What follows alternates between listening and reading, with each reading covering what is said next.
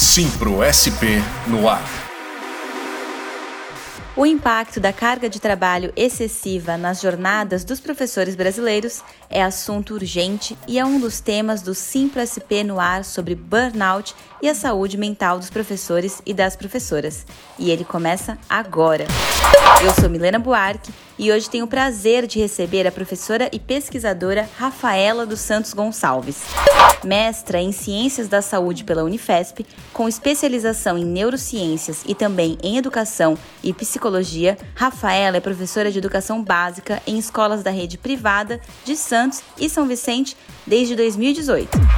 Ela trabalha também com ensino superior EAD e integra o Laboratório de Fisiologia Endócrino Metabólica da Unifesp, onde desenvolveu pesquisa sobre a síndrome de burnout em docentes do ensino básico, sob a orientação da professora Débora Estadella e co-orientação do professor Breno Casagrande. Rafaela ainda possui licenciatura em Pedagogia e Ciências Biológicas pela Unisanta. Seja muito bem-vinda, Rafaela, e muito obrigada pela sua presença. Muito obrigada, Milena, pelo convite. É uma honra estar aqui com vocês. Para a gente é super importante, né, para a classe de professores estar dando voz a um assunto tão importante, tão urgente como o burnout hoje. Bom, Rafaela, então vamos começar indo direto ao ponto. A sua pesquisa apresenta um dado extremamente significativo e preocupante da prevalência da síndrome de burnout em um terço dos professores e professoras da educação básica, analisados e analisadas pelo Instituto de Saúde e Sociedade Unifesp. Eu gostaria de saber quais as considerações que a gente pode abordar a partir desse resultado e um pouco mais da sua pesquisa. Bom, essa pesquisa para a gente do laboratório foi uma grata surpresa, porque o nosso laboratório de fisiologia ele era muito acostumado a trabalhar com ratos, e aí quando eu trouxe a ideia de trabalhar com humanos e burnout, né, minha orientadora da área de estresse, todo mundo ficou super assustado, porque é muito difícil a gente fazer pesquisa com humanos, exatamente porque é um desafio fazer com que eles de fato participem. Quando a gente propõe um trabalho de pesquisa prática, principalmente com aplicação de questionário, é muito difícil conseguir uma quantidade massiva de respostas porque as pessoas acabam não enxergando a importância daquilo para o pesquisador e para a ciência no geral. Né? Uhum. Né? Mas o retorno que eu e a minha equipe tivemos com essa pesquisa foi surreal. E só a quantidade de participantes já trouxe para nós um alerta, porque as pessoas procuravam a gente para pedir, pelo amor de Deus, que elas queriam participar. Assim, a, a divulgação boca a boca entre os professores foi super forte. E eles tinham um receio em comum também, né? Que a escola acabasse descobrindo que eles estavam participando porque acabou ganhando uma visibilidade na internet, né, nas redes sociais. Então, é, alguns professores falavam com a gente: olha, é, a minha gestão falou que se eu participar e eles descobrirem que eu estou na rua. Então, é, uhum. eles buscavam a gente querendo participar, mas pedindo que a gente anonimizasse o nome deles. Isso né, é básico na pesquisa, já estava no nosso termo de consentimento livre esclarecido, né, que nenhum dado seria divulgado, mas esse receio deles, junto com o grande interesse em participar da pesquisa, é, já respondeu algumas perguntas, né, sobre a urgência de falar sobre isso. Rafaela, para que o nosso público possa entender é, qual era a amostragem em relação a gênero, por exemplo, feminino e masculino, e o universo de professores entrevistados. Essa pesquisa ela foi aí um estudo observacional, então a gente aplicou três questionários, tanto para professores do sexo masculino quanto feminino, escola pública, escola privada. Um questionário ia avaliar burnout em si, nas três dimensões do burnout, então o pessoal, que é exaustão emocional, o burnout relacionado ao trabalho e o burnout relacionado à gestão da escola e os alunos, né? E a gente tinha um, um, questionário também de satisfação no trabalho e um de dados pessoais, onde a gente viu que a quantidade de professores do sexo feminino era muito maior, assim, mais de 80% do nosso público era né, do sexo feminino, e isso é, bate com a realidade, né? Então, o número de professoras é muito maior do que de professores, principalmente nas menores idades, né? Então, quando a gente olhava para a galera que trabalhava com educação infantil, Fundamental 1 era massivamente feminino, a gente não tinha um professor homem trabalhando com esse segmento. Então, quando chegava no ensino médio, tinha aí uma quantidade maior de respondentes, mas assim, olhando o cenário geral, as mulheres dominavam aí a pesquisa. O que também reflete esse cenário de educação brasileira, acredito eu. Você pode é, confirmar aqui para a gente e explicar um pouco sobre a prevalência, né, predominância das mulheres na educação básica, né, e quanto isso vai se diminuindo, né, no rarefeito até o ensino superior. É isso, Rafael? Eu estou errada aqui na, na análise? É isso mesmo. Todas as pesquisas que trabalham com professor no Brasil hoje, e isso é um fenômeno muito comum no Brasil, que não se observa em outros países de maneira tão discrepante, né? As mulheres dominam a área da educação exatamente porque a educação foi por muito tempo diretamente relacionada com o cuidar, né? E como a sociedade enxerga a mulher como uma figura materna, que tem esse cuidar como uma obrigação, como uma parte da maternidade, da própria personalidade e, função social da mulher, por muitos anos a educação e até hoje acabou sendo considerada uma, uma profissão feminina. E aí, quando você vai para os segmentos mais avançados, então ensino médio, ensino superior, onde o professor já não é tão enxergado como o cuidador, e sim como alguém ali capaz de ensinar alguma coisa, de profissionalizar o, o adolescente, o adulto, aí sim você tem é, um número maior de professores do sexo masculino. Esse é um fenômeno tipicamente brasileiro que fala muito sobre a nossa configuração de sociedade. E, Rafaela, no seu estudo, homens e mulheres apresentaram resultados homogêneos é, em relação às dimensões do, do burnout ou não. Eu também gostaria de saber de que maneira aspectos práticos e cotidianos né, da nossa rotina, como segurança, salário, a vivência na escola, estão refletidos nesse tema e nos resultados que a sua dissertação trouxe, né? Há disparidades, a gente observa como a nossa sociedade já tem em todos os aspectos, né, em todos os, os degraus, essa questão de gênero, da disparidade de gênero, mas como que isso se relaciona com a saúde mental dos professores e das professoras e o seu estudo? Bom, vou responder por partes, então, né? Vou falar um pouquinho sobre é, o que causa o burnout para a gente poder relacionar as questões de gênero que foram muito fortes nos meus resultados, né? Então, é, quando a gente fala de burnout, por muito tempo ele foi considerado um braço da depressão, porque não se enxergava muita diferença entre os sintomas do burnout com a depressão. E aí, anos depois, com, enfim, diversos pesquisadores aí batendo na tecla de que o burnout era uma coisa diferente, apesar dos sintomas e consequências serem muito semelhantes, uma pesquisadora, Cristina Maslach, que é referência na, na área, né, conseguiu fazer com que a ciência entendesse que o burnout ele é intimamente ligado ao trabalho. Apesar de fatores da casa, da vida pessoal dessa pessoa, dos relacionamentos dela interferirem diretamente. Então, quando a gente fala de professor, seja homem, seja mulher, os fatores estressores eles são inúmeros. Né? E a gente precisa até fazer um recorte de classe nesse sentido, porque apesar da docência ser super estressora em todas as esferas do ensino, né, inclusive superior, os professores da educação básica eles têm estressores muito específicos que vão além da própria regência. Tem a questão da violência física, da violência verbal, às vezes a falta de estrutura para o ensino,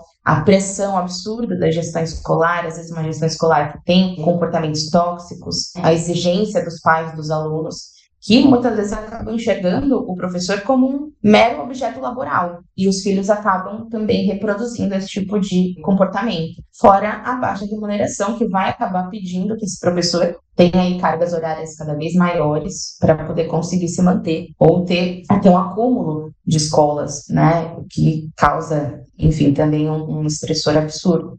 Isso acaba drenando a energia do docente porque a função dele na escola de ser docente, ela acaba ficando secundária com tudo que ele precisa assumir, né? Então, o professor tem que ser o psicólogo, tem que ter o assistente social, ele tem que é, se preocupar com o aluno, com o pai, com a gestão, com, enfim, todas as demandas burocráticas da docência e, e todos esses fatores somados são uma, uma bomba, um prato cheio para o burnout. E aí, quando a gente fala sobre gênero aplicado nesse sentido, pensamos aí de maneira equitativa entre professores e professoras, né, ambos sofrendo os mesmos estressores dentro da escola. Só que o professor A, né, a mulher, dentro do papel social da mulher, quando ela chega em casa, ela tem uma segunda jornada, que é a jornada casa, marido, filho. E isso, num primeiro momento na nossa pesquisa, a gente suspeitava que ia acabar trazendo alguma diferença, porque estudos em outros países já tinham trazido para nós que existia uma diferença entre mulheres e homens nesse sentido,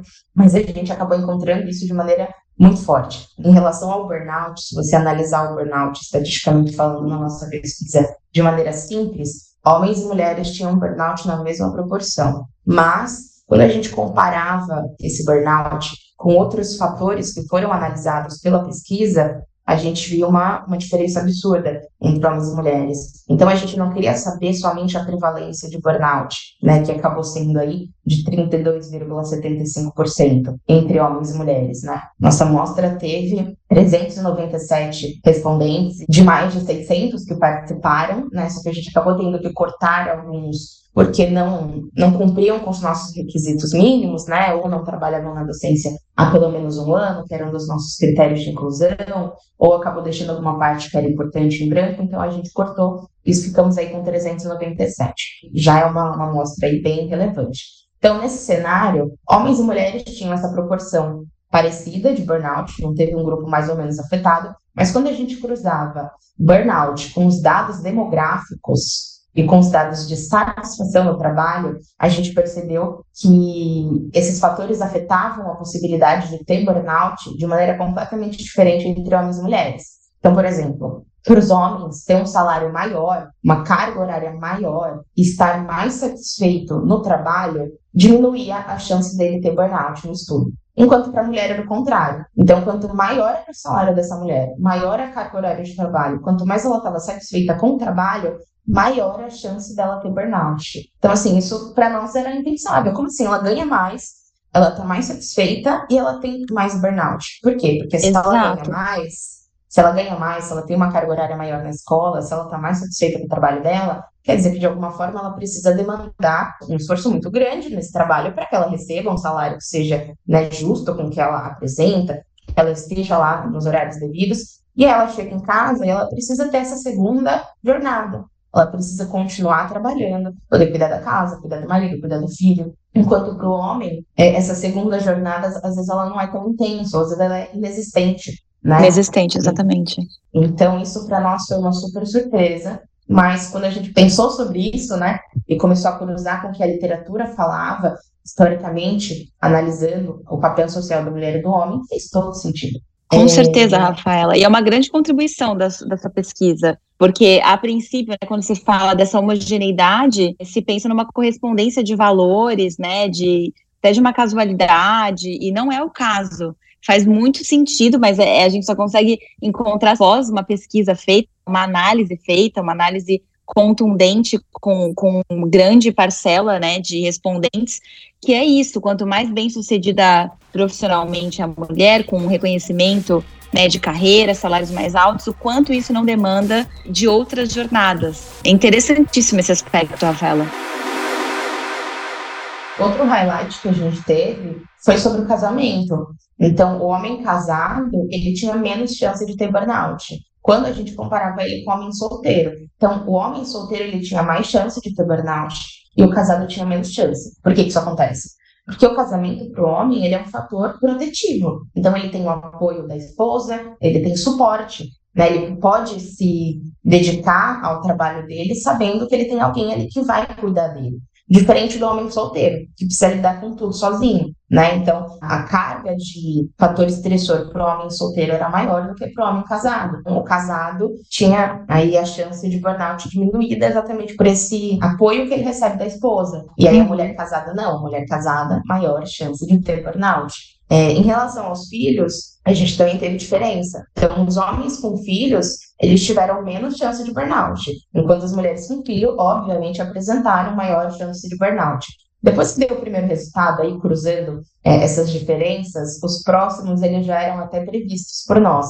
Então, o filho, uhum. socialmente falando para o homem, ele configura a felicidade, a satisfação, a continuação da, da família, enquanto para a mulher, apesar de também ter tudo isso, tem a grande responsabilidade da criação de um ser humano, que é uma responsabilidade que às vezes fica diminuída para o pai, ou às vezes inexistente, acaba ficando essa carga toda para a mãe, né, a responsabilidade do educar, do cuidar, e isso aumenta a chance dela ter burnout. Porque quando a gente fala de burnout, é aquilo que eu falei lá no começo não é só o trabalho dela, é o trabalho e como é, os fatores pessoais dela não aliviam aquilo que ela passa de estresse no trabalho. Pelo contrário, eles contribuem, né? para que essa carga de estresse não Sim. seja diminuída, né, seja aumentada. Sem dúvida, Rafaela. E caminhando é, um pouco para a vida na escola e colocando o seu estudo em perspectiva, em diálogo com outras pesquisas, uma publicação recente da Fundação Carlos Chagas, feita em parceria com o Itaú Social e com a Associação Dados para um Debate Democrático na Educação, indicou que um terço dos professores de escolas públicas, nos últimos anos do ensino básico do país, dá aula para mais de 300 alunos por ano, e que este excesso de estudantes da carga de trabalho dificulta a melhoria dos baixos índices, né, resultados educacionais brasileiros. É, eu gostaria de, de, ter um pouco a sua visão a respeito disso. Na sua opinião, é, Rafaela, esse tipo de sobrecarga influencia de alguma maneira o burnout identificado na categoria? Com certeza. Na verdade, quando a gente olha para a sala de aula, é, a, o número grande de alunos, né, a sobrecarga de alunos dentro da sala de aula antes era uma exclusividade das escolas públicas, né, exatamente por um problema de gestão das verbas públicas e, enfim, colocarem a educação aí sempre como décimo lugar nas prioridades, mas a gente vê isso acontecendo nas escolas privadas hoje exatamente para poder é, diminuir os gastos da escola com o número de professores, com o número de horas aulas pagas, só que não, não se olha para o lado do aluno, claro que com certeza tem o seu aprendizado afetado por estar em uma sala lotada, mas para o professor que vai sofrer com uma sobrecarga de trabalho, ele tem mais alunos para gerenciar, ele tem mais alunos para preparar, para avaliar, para, enfim, montar essas tarefas, para levar essas atividades para serem corrigidas. Ele tem a dificuldade em fornecer aí uma atenção individualizada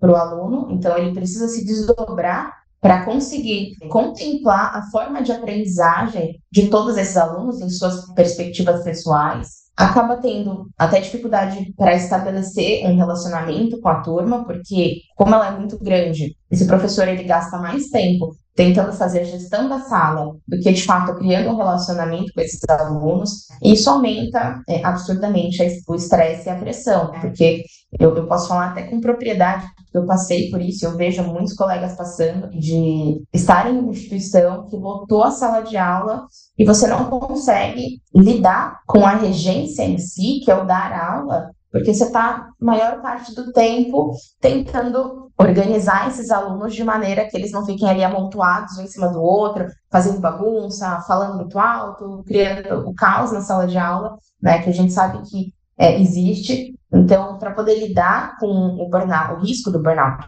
né, nessa circunstância onde a gente está vendo é, a educação virando simplesmente um comércio, a gente precisa ter os anseios dos professores sendo ouvidos né? Então, seja uhum.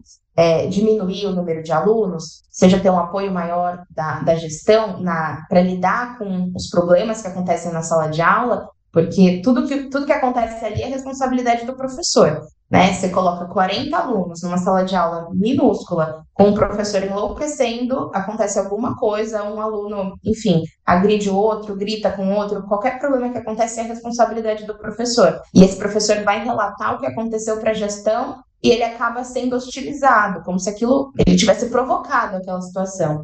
Então, enquanto a gestão da escola não olhar para o professor como parceiro, vamos resolver esses problemas juntos, quebrar o tabu de se reclamar de uma situação dar segurança para o professor falar sobre os anseios dele, sobre as coisas que ele enxerga que precisam ser melhoradas na escola, se a gente não tiver isso, que é o mínimo de humanidade no tratamento do professor, a gente não vai chegar em lugar nenhum e teremos cada vez mais pessoas tendo burnout.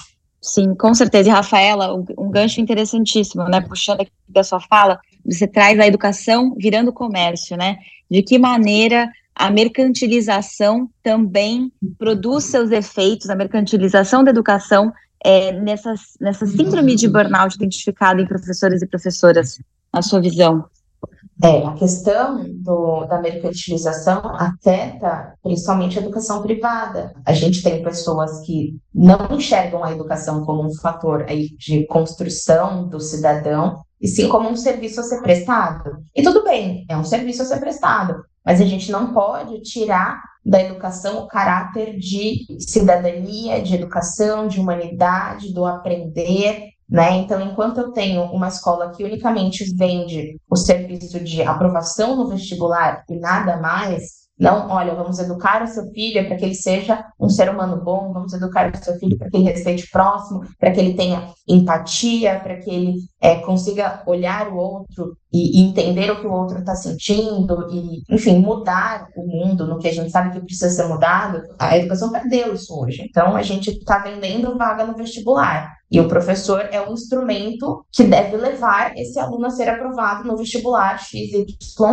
E, e essa pressão que existe de, olha, você tem a responsabilidade de fazer com que o meu cliente, que é o aluno, passar no vestibular XYZ, tá? Essa é a sua única função. Só que não se enxerga que esse aluno chega para o professor com uma série de coisas que precisam ser olhadas além do aprendizado dele em relação à questão do vestibular. Então, a gente precisa de um equilíbrio entre o que é exigido da escola enquanto um serviço a ser prestado, né, desse professor que é o meio pelo qual esse serviço vai ser oferecido pela família, e o que de fato precisa ser abordado também na educação. A gente quer que essas crianças venham, as crianças e adolescentes, né, venham educados de casa, com certeza. Mas a gente sabe que é, é muito difícil isso acontecer por N fatores. Então, eles chegam na escola para nós não só para aprenderem português, matemática, ciência, geografia, mas para aprenderem a conviver em sociedade. E quando você tem uma educação mercantilizada, você perde esses valores. E o professor, eu, eu posso falar isso com, com, propriedade, ele se frustra com isso. Isso abre espaço para o burnout, para insatisfação, porque ele vem para a educação, ninguém vem para a educação para ficar rico, né? A gente sabe disso. Ninguém fala, nossa, meu sonho ser professor porque eu quero enriquecer e não sei o quê. Não, você vem para a educação porque você quer fazer a diferença, porque você quer, de alguma forma, plantar uma sementinha que vai fazer aquela pessoa realizar os sonhos dela e ser um ser humano bom. E aí você vê que aquilo que te levou para a educação não importa para a gestão. Não importa que o seu aluno aprenda a respeitar o próximo, que ele aprenda a, a, ter empatia, né, que ele seja uma pessoa educada, não. Importa se ele passou no vestibular. Se ele não passou, você é o pior professor do mundo, por mais que ele tenha saído da sua escola aí um grande cidadão. Então, essa frustração uhum. na figura que o professor se tornou hoje na educação privada contribui com certeza aí para o aumento dos índices do burnout.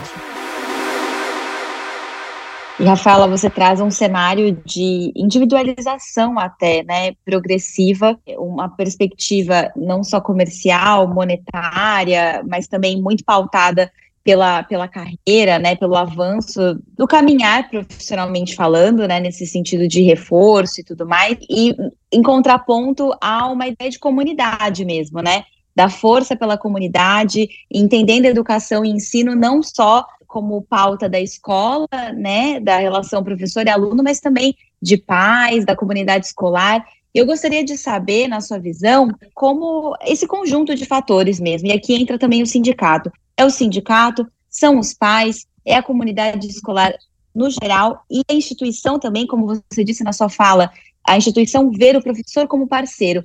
Como esse conjunto de elementos pode auxiliar nessa não só em tratamento, né, tratamento médico, quando o assunto é burnout saúde mental, mas nesse fortalecimento mesmo da vida do professor e da professora em sala de aula.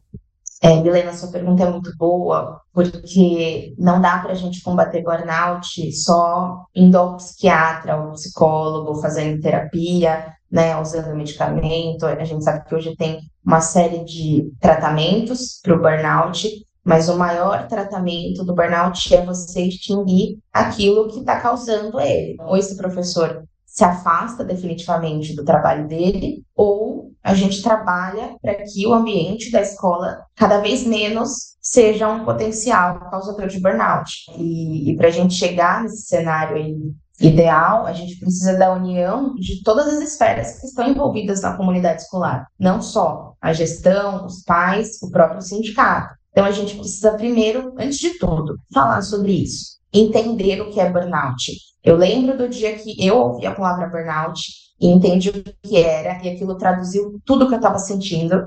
E aí eu fui extasiada compartilhar essa informação com os meus colegas, e todos eles, assim, sem exceção, falavam: nossa, é isso que está rolando. É isso que eu estou sentindo, é, é, a tradução do que eu estou passando. Então, primeiro, as pessoas conseguirem se enxergar na situação para poder buscar ajuda. Quanto mais a gente fala sobre burnout, e principalmente burnout em professores, onde a gente tem né, coisas aí muito específicas envolvidas, isso já ajuda a pessoa a se identificar aí como um potencial pessoa na síndrome de burnout ou não. Mas aí falando sobre a comunidade escolar. Então, primeiro, acredito que a gente precisa de uma maior cultura de apoio dentro da escola. Então, muito se fala sobre a saúde mental do aluno, sobre o setembro amarelo, faz aí cartazes, campanhas na escola, só que o professor precisar falar sobre a sua, sua saúde mental, o professor precisar se ausentar para ir num, num, num médico aí, numa terapia, o professor se quer transparecer que não está bem é um grande tabu. Então a gente precisa primeiro quebrar esse tabu, né? Que o professor é um ser humano, que ele vai ao banheiro como todos, que ele chora, que ele come, que ele é feliz, que ele é triste, né? E que ele tem sentimentos. Então a gente precisa primeiro que pais, alunos e gestão enxerguem o professor como um ser humano. E essa cultura de apoio é exatamente você não fomentar aquela cultura de competitividade dentro da escola, e sim um vamos juntos, porque juntos nós chegamos mais longe. Você não está bem, hoje eu também não estou bem. Porque se você fala que você não está bem numa sala dos professores está um gestor lá dentro, imagina, você já é olhado com maus olhos. É, eu lembro que quando eu comecei a recrutar esses professores, eu busquei instituições diretamente. Né? Por que, que eu pensei? Eu vou até a gestão da escola, eu vou falar, olha, eu tenho uma pesquisa que está falando da saúde mental do professor e eu queria poder conversar, que você fizesse uma ponte entre eu e os seus professores. Imagina, eu fui rechaçada. Que absurdo que você está querendo propor aqui dentro. A gente não pode falar sobre isso dentro da escola. Então, primeira coisa é quebrar esse tabu. Porque um professor com a saúde mental é, danificada, ele não dá uma aula decente, ele não consegue fazer a regência dele com a qualidade que ele deveria. Um dos pontos mais graves do burnout aí é a despersonalização, é muito característico. É quando essa pessoa perde os traços da própria personalidade, ela já não vê mais sentido no que ela faz. Então a gente tem estudos fora do país onde o professor ele estava num burnout tão intenso que ele chegou a agredir o aluno dele. Então, assim, a que ponto essa pessoa chegou para cometer um ato desse? Porque quando ela chega na despersonalização, começa o, que é chamado de fight back, que a pessoa quer lutar contra aquilo que faz mal para ela, e ela projeta no aluno o grande problema, quando na verdade é toda a construção da educação. E aí ele quer se vingar daquilo, né? E é um transtorno mental que pode chegar a níveis gravíssimos. A gente sabe que o burnout não afeta só a saúde mental, mas também a saúde física, a saúde de fato desse professor. Sim. Então, a gente precisa dar segurança para esse professor falar dos seus, dos seus anseios, tratar os transtornos mentais de maneira natural, sem tabu, não hostilizar o professor quando ele se queixar de, de exaustão, né, de estar sobrecarregado. A gente precisa promover aí um tratamento mais humano, salas de aulas menos lotadas, melhores salários para que eles não precisem estar assumindo cargas horárias tão grandes. E eu acho que o sindicato ele precisa negociar benefícios e suporte com as instituições. Ir até as instituições, conversar, olha, vamos falar de saúde mental do professor sem tabu. O que, que a tua escola hoje está fazendo para garantir que o professor esteja com saúde física e mental. Então, incentivar a existência desses programas de capacitações. Eu tenho exemplos também fora do país para a gente ver como a gente ainda está engatinhando nessa área no Brasil, né? Existem países que detectaram o burnout já há muito tempo e tem uma série de medidas para tentar diminuir. Então, tem uma galera que leva mindfulness para dentro da escola, técnicas de meditação, yoga. Então, claro que não dá para a gente fazer yoga e fechar os olhos para o restante dos problemas, mas existe uma tentativa de melhorar essa situação. E eu acho que isso ainda não aconteceu aqui no Brasil. Então, quanto mais a gente falar sobre isso, os professores também perderem o medo de ir na gestão e fazerem essas solicitações, a gente vai caminhar para uma melhora. Porque se você fala sobre burnout, agora que as pessoas já conseguem entender um pouco melhor né, sobre isso, na sala dos professores, não vai ter um que não vai olhar e se interessar e, e de alguma forma se sentir contemplado, né? Então, assim, uhum. se tá uhum. todo mundo se sentindo cansado, assim, exausto e, e, tem esses problemas, passa por isso, por que, que a gente não pode falar sobre isso? Com certeza, Rafaela. Bom, infelizmente o nosso tempo está chegando ao fim, mas eu gostaria de agradecer novamente pela sua presença e também falar aqui que os, os ouvintes, né, quem nos acompanha aqui no Simples no Ar, é, a gente vai continuar é, de olho nas suas pesquisas e querendo saber de novidades a respeito desse tema, Rafaela. Muito obrigada pelo convite, estou à disposição aí de quem quiser aprender mais sobre o burnout, né, quiser fazer parte aí das próximas etapas da pesquisa. Então, essa pesquisa fez parte do meu mestrado, mas em breve a gente vai começar a recrutar as pessoas para a pesquisa de doutorado, que vai ter aí algumas diferenças. Então, a gente vai avaliar o burnout, mas também vai avaliar sono, vamos avaliar é, a saúde física desse professor através de exames de sangue. Perfeito, Rafaela. Novamente agradeço pela sua presença. Bom, este foi mais um episódio do Simples SP no ar. Podcast produzido pelo Simples São Paulo. O Simples SP no ar é gravado remotamente e é dirigido e editado por Daniel Paiva. A produção é de Natasha Meneghelli, coordenação de Chico Bicudo. O roteiro deste episódio foi idealizado por Chico Bicudo, Natasha Meneghelli e por mim, Milena Buarque, que também assina a apresentação. Se você considera que a educação e a saúde mental dos professores devem ser cada vez mais pensados e conversados por todos, aqui é o seu lugar. Não deixe de conferir os nossos últimos episódios. Nos vemos em breve e até já.